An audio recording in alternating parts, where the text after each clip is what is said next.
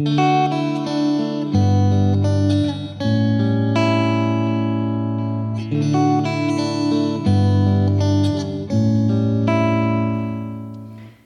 everyone, welcome to Twisted Thinking, the podcast that helps you keep your thoughts flexible. My name is Kristin, and today we're talking about a saying as old as the hills. I guess you could call this a continuation of episode 15, titled Love is Allowed, where I explore the idea that yes, we're allowed and even encouraged to love people who have done bad things, even if those bad things were done to us. Now, in that episode, I very briefly touched on the entirely Christian saying of love the sinner, hate the sin, but I wanted to address it fully in its own episode, and so here we are. Now, this episode is much more quote-unquote religious than others, and it is heavily skewed to Western ideology, so if that is not something that you're into, you may want to give it a pass. However, I do encourage you to stick around regardless, because the final message is universal. Okay, love the sinner, hate the sin. This is a saying we hear bandied about in the Christian community, basically when Christians want to feel righteous about their judgment of others, but still give the illusion of being Christ-like. I guess it's like meant to take the sting out of telling someone they're going to hell for something that they are, or something that they do, or something that they believe.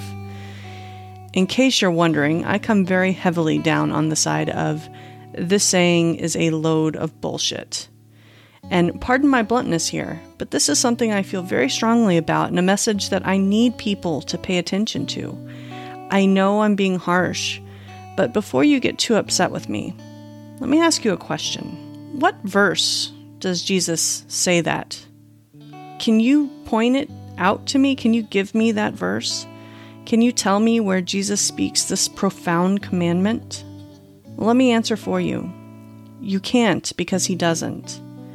He does say, love thy neighbor as thyself, but I'm pretty sure that there's a period at the end of that sentence. He never says, love thy neighbor as thyself, unless he's a thief, or a liar, or an abuser, or a drug addict, or a homosexual, or transgendered, or questioning about religion, or anything at all. Jesus never gave us permission to put conditions on our love. He just tells us to love people, period. That's it. That's the end of the argument right there. Now, maybe someone out there is arguing that this is a follow by example kind of thing, something that they're doing because, Jesus dined with sinners regularly, but he never condoned the sins, so therefore he must have judged them. And to those people, I say, okay, I don't personally know what was in his head in those moments, but if you think you do, that's fine. But it doesn't matter. And you know why it doesn't matter? You're not Jesus. You're human, just like me and just like Bob and Brother John at the monastery and Sister Teresa at the convent and the Pope and any preacher and any priest. We're all human. We only know what he told us. And he told us to love everyone without condition. Quick story time. It is absolutely no secret that I am a woman who is romantically interested in other women. I have been in a monogamous relationship with my wife for over 6 years now, and before that, I was also in other monogamous relationships with people of the same sex.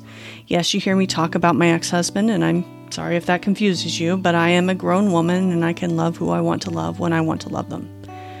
Anyway, I came out to my mom at 16, and I did this after I was forced to by my girlfriend's mom, because she had discovered our relationship, and she'd either threatened to tell my parents, or maybe she just started rumors that were guaranteed to get back to my parents. I can't remember exactly what happened. Anyway, I told my mom, and by extension my dad, and aside from some initial hubbub that was slightly dramatic, everything was fine. Bless my parents too, because in 1996, 97, this was a huge, huge deal. And I know people who had some really rough times. And I actually have no idea if my parents ever said anything to anyone else in the family, but I never did. And I didn't officially come out to my aunts and uncles until 2006.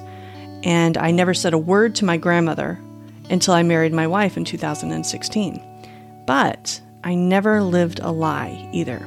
I was always open about who I was living with and their status in my life. And my family accepted everyone, even if they didn't like them. They never made me or any of my partners feel less than or outcast or honestly judged. So fast forward to a few years ago, and I'm having a conversation with a member of my family about something. I don't remember what it was now, religion, sin, something. And my lifestyle is brought up. And during the few minutes after that, I discovered two things. One, I was loved. But number two, I was also judged based on my quote-unquote choices. They flat out told me that even though they loved me, they hated my lifestyle. It was textbook, love the sinner, hate the sin. And I was floored. I had so many questions. The first one was, how did they separate me from what they perceived was my sin? In other words, my lifestyle. Did the me that they loved float in this bubble outside of all of the sin? Was it just sin, or was it just that sin of homosexuality? Or were there others that they also hated, like my tattoos or my smoking or the fact that I wore mixed fibers or on occasion ate shellfish? Did they just conveniently blot out all of my sins until all that was left was just some pure little light that kind of hovered above everything, and then that is what they gave their love to? It hurt me. It damaged me in 1,000 little ways. But the big one was my loss of trust. I found myself asking if I could trust a love that was wrapped around a core of hate. And if this person was doing that, was everyone else in my life doing the same thing? How could I trust anything else from any other person that purported to love me? In that instant, in that conversation, I felt so betrayed and so sad and so alone. The fact that this person that I thought would support me through anything would say something like this to me and honestly believe it threw everything into question, including my faith. It made me question how hate related to the type of traditional Christianity that I based my belief system on, and then that led down all sorts of different paths.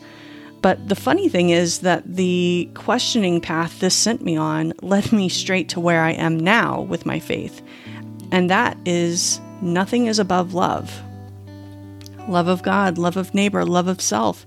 These are things that I deem most important. These are the things that I concern myself with. This is how I want to be remembered.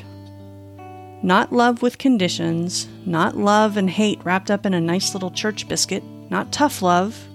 No, I'm talking about the kind of love that Jesus talks about and commands us to give, which is unconditional. So for those of you Christians that have ever believed or followed this command, and I use the term very loosely, I would like to remind you, Jesus never told me to judge you for falling short.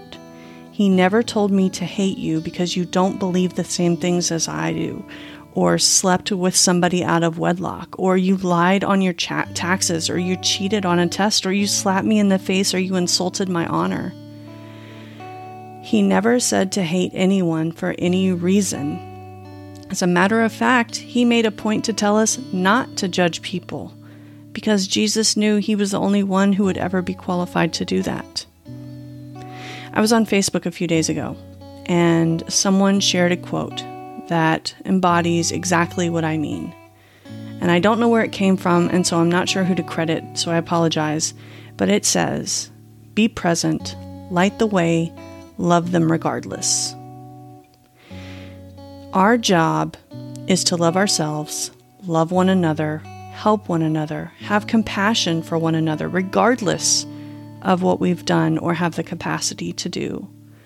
Lift one another up and do our damnedest to make other people understand that they are worthy of love simply because they exist and for no other reason. Because when people understand that and they own that deep down, then they're able to spread that feeling and it catches on like wildfire, and eventually we make the world a better place. What do you think? Do you think the saying, love the sinner, hate the sin, has any validity? Do you have any biblical proof that you would like to share with me?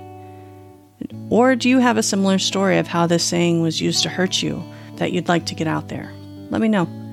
That's all for today. If you've enjoyed this episode, head over to podchaser.com/twistedthinking and leave a review. If something I said caught your attention and you want to continue the conversation, I invite you to join my Discord server. It's free and easy to use. Just click on the link in the show notes. A big thank you to my patrons. Without them, none of this would be possible. Thank you so much for listening. Until next time, be blessed and stay twisted.